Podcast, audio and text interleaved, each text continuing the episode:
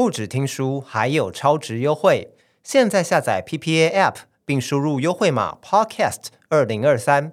课程八折优惠等你拿！活动到十二月十五日，欢迎点击资讯栏链接看更多相关资讯。说书内容正式开始。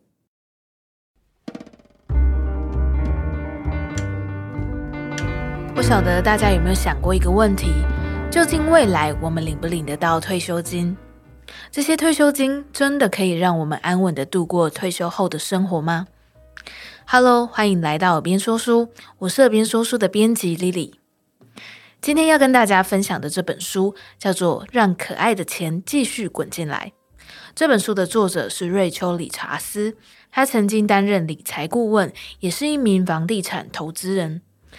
他的上一本书《让可爱的钱自动滚进来》也是亚马逊上面的畅销书。在出版这本书的时候，他已经拥有了三十五处的出租型房产。作者在二十七岁的时候就达成了财务自由，他现在每个月的被动收入还超过了四十五万。而今天的这篇说书适合以下的这几种人听。第一，你可能不打算生小孩，或是不期待未来你的孩子会在你老年的时候给你生活费。第二，你希望可以建立起你的被动收入金流，早日实现财务自由。第三，你还是一位投资理财的小白，希望可以了解更多的相关基础知识。究竟作者是如何在三十岁前就达成了财务自由，开拓各种不同的被动收入？就让我们继续听下去吧。讲到退休，大部分的人可能都会认为就是不用再工作了。其实没错，根据韦氏字典，对于退休的定义就是一个人从岗位上或是职业中抽身，或是离开积极的工作生活。不过，很多人可能忽略了一件事，就是退休这件事，它必须包含了财务自由。讲白一点，我们工作在某一个层面上是为了要赚钱。那么退休了，就代表我们不再工作的话，那势必在没有薪水的状况下，我们必须要拥有足够的金钱支撑退休后的生活。因此，在这本书的定义当中，如果你已经财务自由，那么就有本钱选择提早退休。然而，在退休前想要存到更多的钱，我们其实还会遇上很多限制。我们知道，想要存钱，不外乎就是两个方法：一是减少支出。二是增加收入，但是大部分的人很容易就将重点放在如何节流，而忽略了要如何开源。慢慢的，生活品质很有可能会被牺牲掉。再怎么缩衣节食，你可能存到的钱还是很有限。再者，就是我们没有办法去控制股市，如果经济不景气，还得花上大笔的钱来弥补亏损。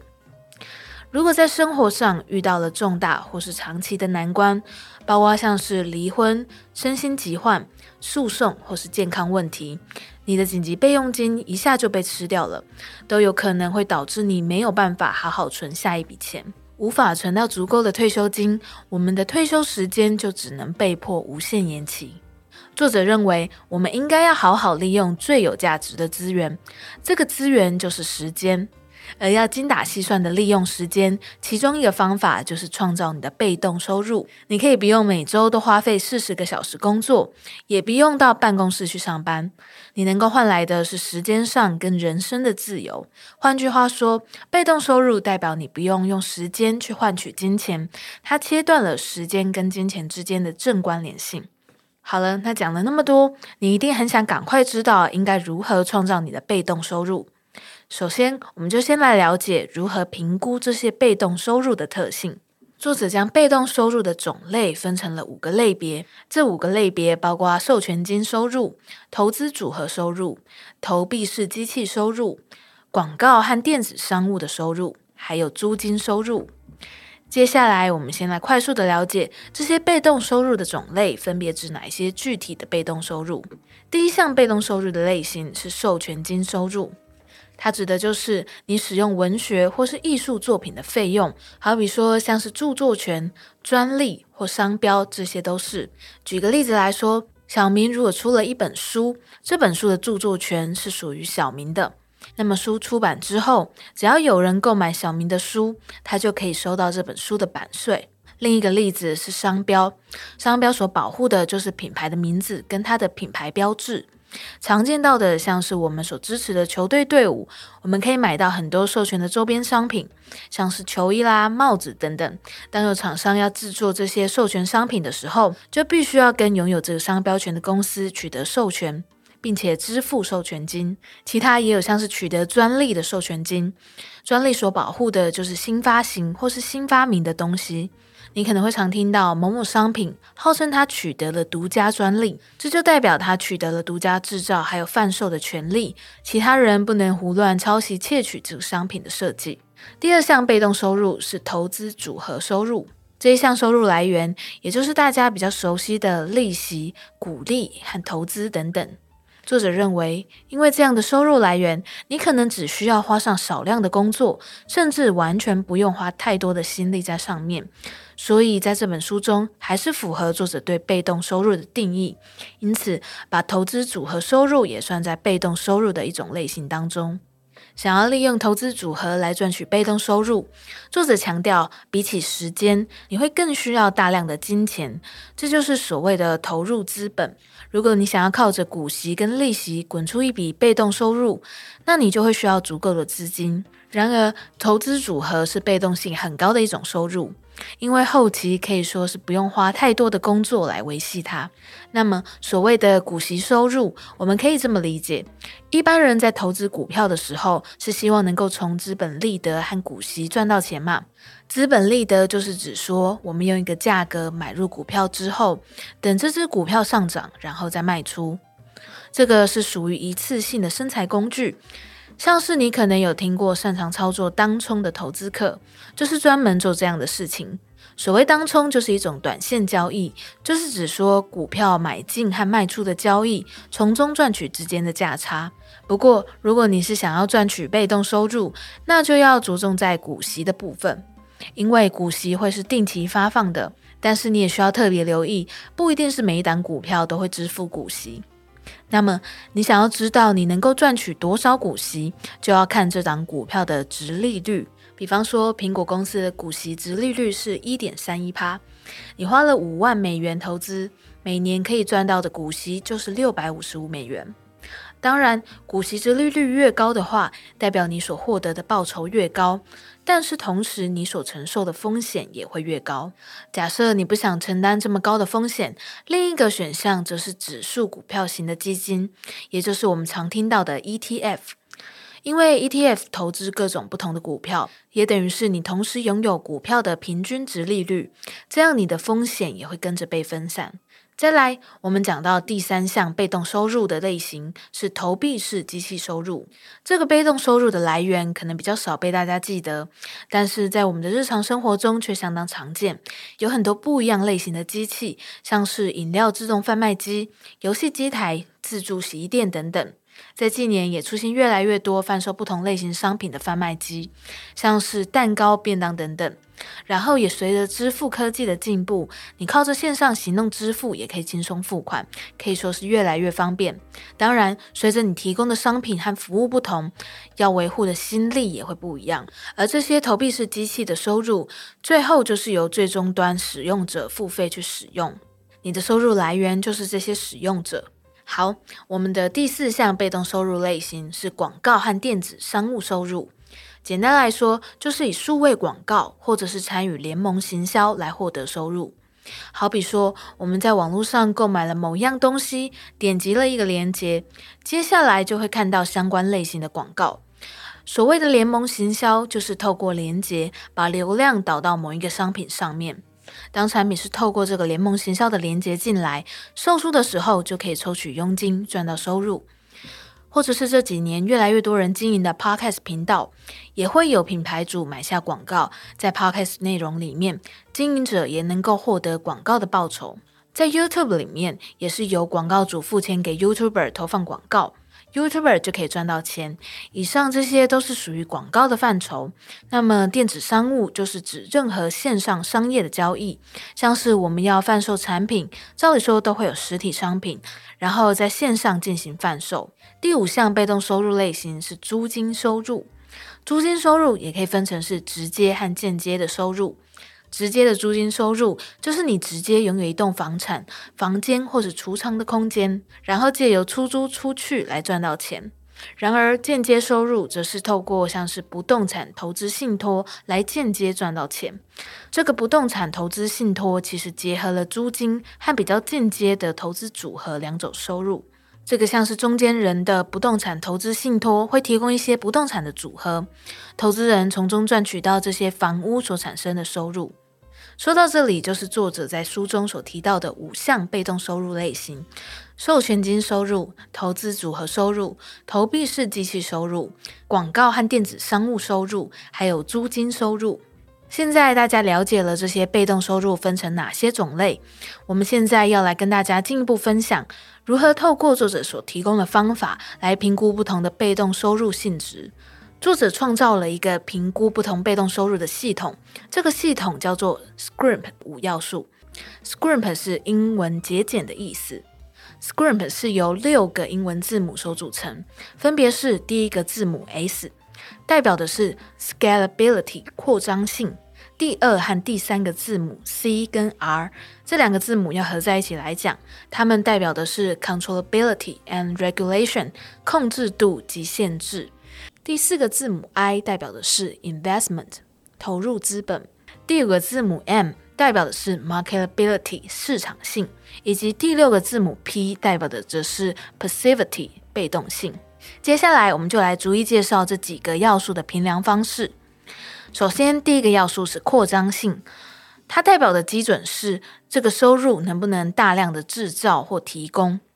比方说，今天你开设一堂实体课程，每一次课程报名的人数就会受到空间大小的限制。而且，如果是实体教学，你今天只有一个人，也会有最适合的授课人数，否则教学的效果可能也会受到影响。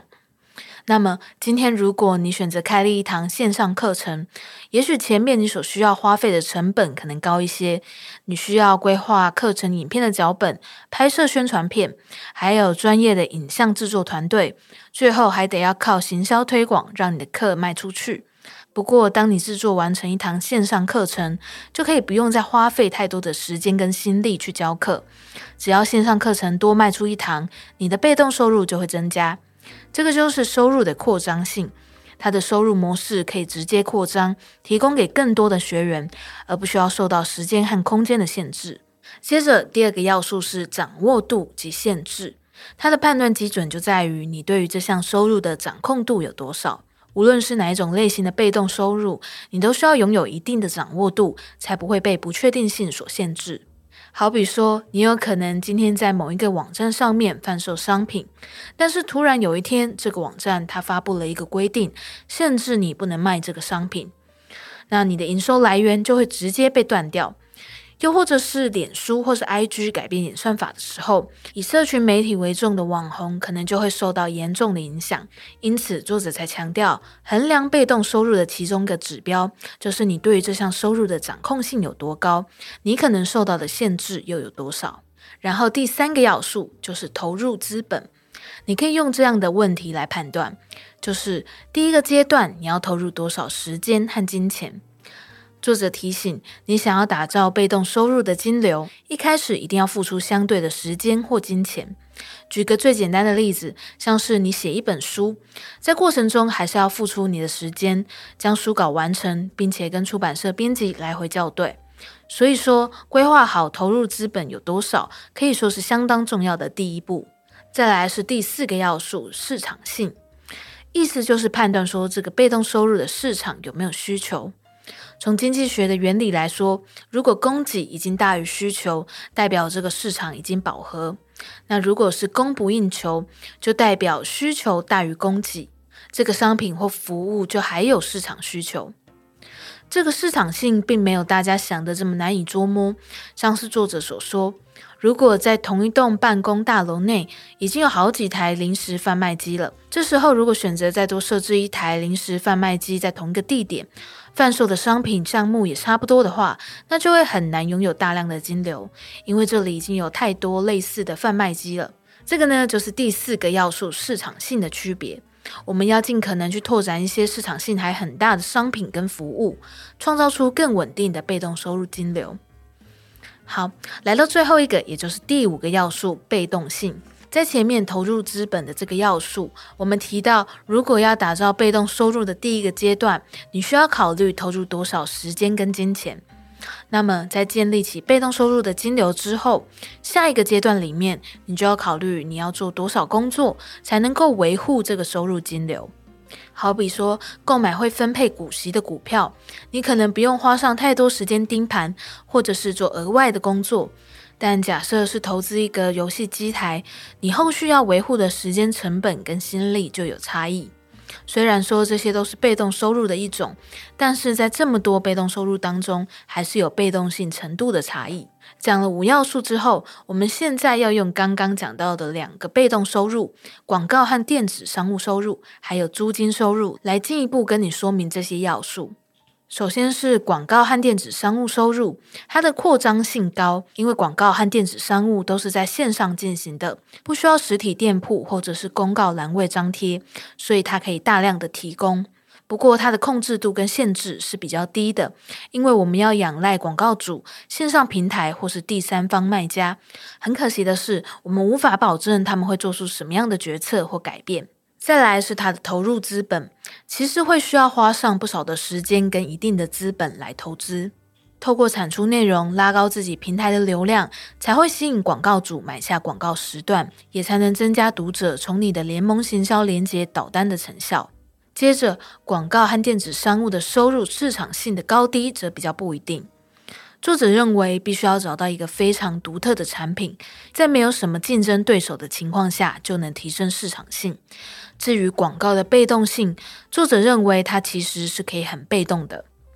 说到这里，你可能会有一些纳闷，因为似乎数位广告还是需要花上不少成本去维护和优化。不过，作者提及像是联盟行销这一块，他认为可以事先规划好，在社群排成贴文，然后每周只要花上几个小时撰写贴文，再带上这些广告连接。虽然说这个形式的被动收入可能需要花上好几个月才能看到成效。对作者而言，每个月大约只要花十个小时在维持这份营收上面，就算是相当被动的收入了。那么，我们再来看看租金收入，它可以怎么样来评估呢？作者认为，租金收入的扩张性低，因为租金收入是来自实体的某项东西，像是不动产，就容易会被地理位置给局限。你也很难从一栋房舍突然扩张成好几千个房间让你出租出去，而租金的控制度跟限制属于中等程度。就算你合法拥有自己的不动产权，但同时你也必须要遵守当地的法令，并且找到一个准时交房租，而且会好好爱护这个房子的房客。再来是投入资本，这一点比较是视情况而定。想要投资房地产，你需要从找房子开始，然后看到值得投资的物件之后，从买房、装修到租给房客，都是一门学问。那么租金收入的市场性，只是着重在你房产在价格跟房屋状况上到底是否具有竞争力。当然，假设你的房屋有越高的竞争力，市场性越高，就越容易租出去。至于被动性的部分，作者则是比较倾向租金收入的终极目标需要可以雇佣一个不动产的管理人，而这样你的租金收入就会更被动。如果说你一直选择当一个全职房东，要花上的时间跟心力就不见得能够那么被动了。说到这里，已经到了今天说书的尾声。我们今天从退休的定义开始讲起，知道我们如果想要退休，它的前提会是财务自由。那么在现今的环境下，我们很难光是靠开源节流存到一笔退休金。作者鼓励我们要更精打细算地利用我们的时间资源，而创造被动收入，就是一个让我们可以摆脱时间限制的方法。接着，我们讲到五种类别的被动收入方式，分别是授权金收入、投资组合收入、投币式机器收入、广告和电子商务收入，还有租金收入。再来，我们也讲到了作者用来评估被动收入的系统 SCRIMP 五要素，透过扩张性、掌握度及限制、投入资本、市场性和被动性的方式，来了解哪一个可能是最适合你的被动收入方式，你又需要特别注意哪一些地方。最后，作者认为，关于被动收入，不管你决定要做什么都可以，只要你确定自己知道要做什么。他在书中也提到一句话，就是不要太专注于要逃离一个地方，因为这会让你忘记了应该要抵达别的地方。你可以开始设计你梦想中的生活，在这个过程中，你能够仔细思考。假设你不喜欢现在的上班生活，那如果你现在可以自由地运用时间，你会做哪些事情？也就是说，不要只想着离开某个你不喜欢、不想要再忍受的地方，却忘了你想要前往的目标在哪里。希望大家可以顺利地打造自己的被动收入金流，可以更自由选择自己想要做的事情哦。今天的说书就分享到这边，感谢你的收听，我是耳边说书的编辑 Lily，我们就下一集再见喽。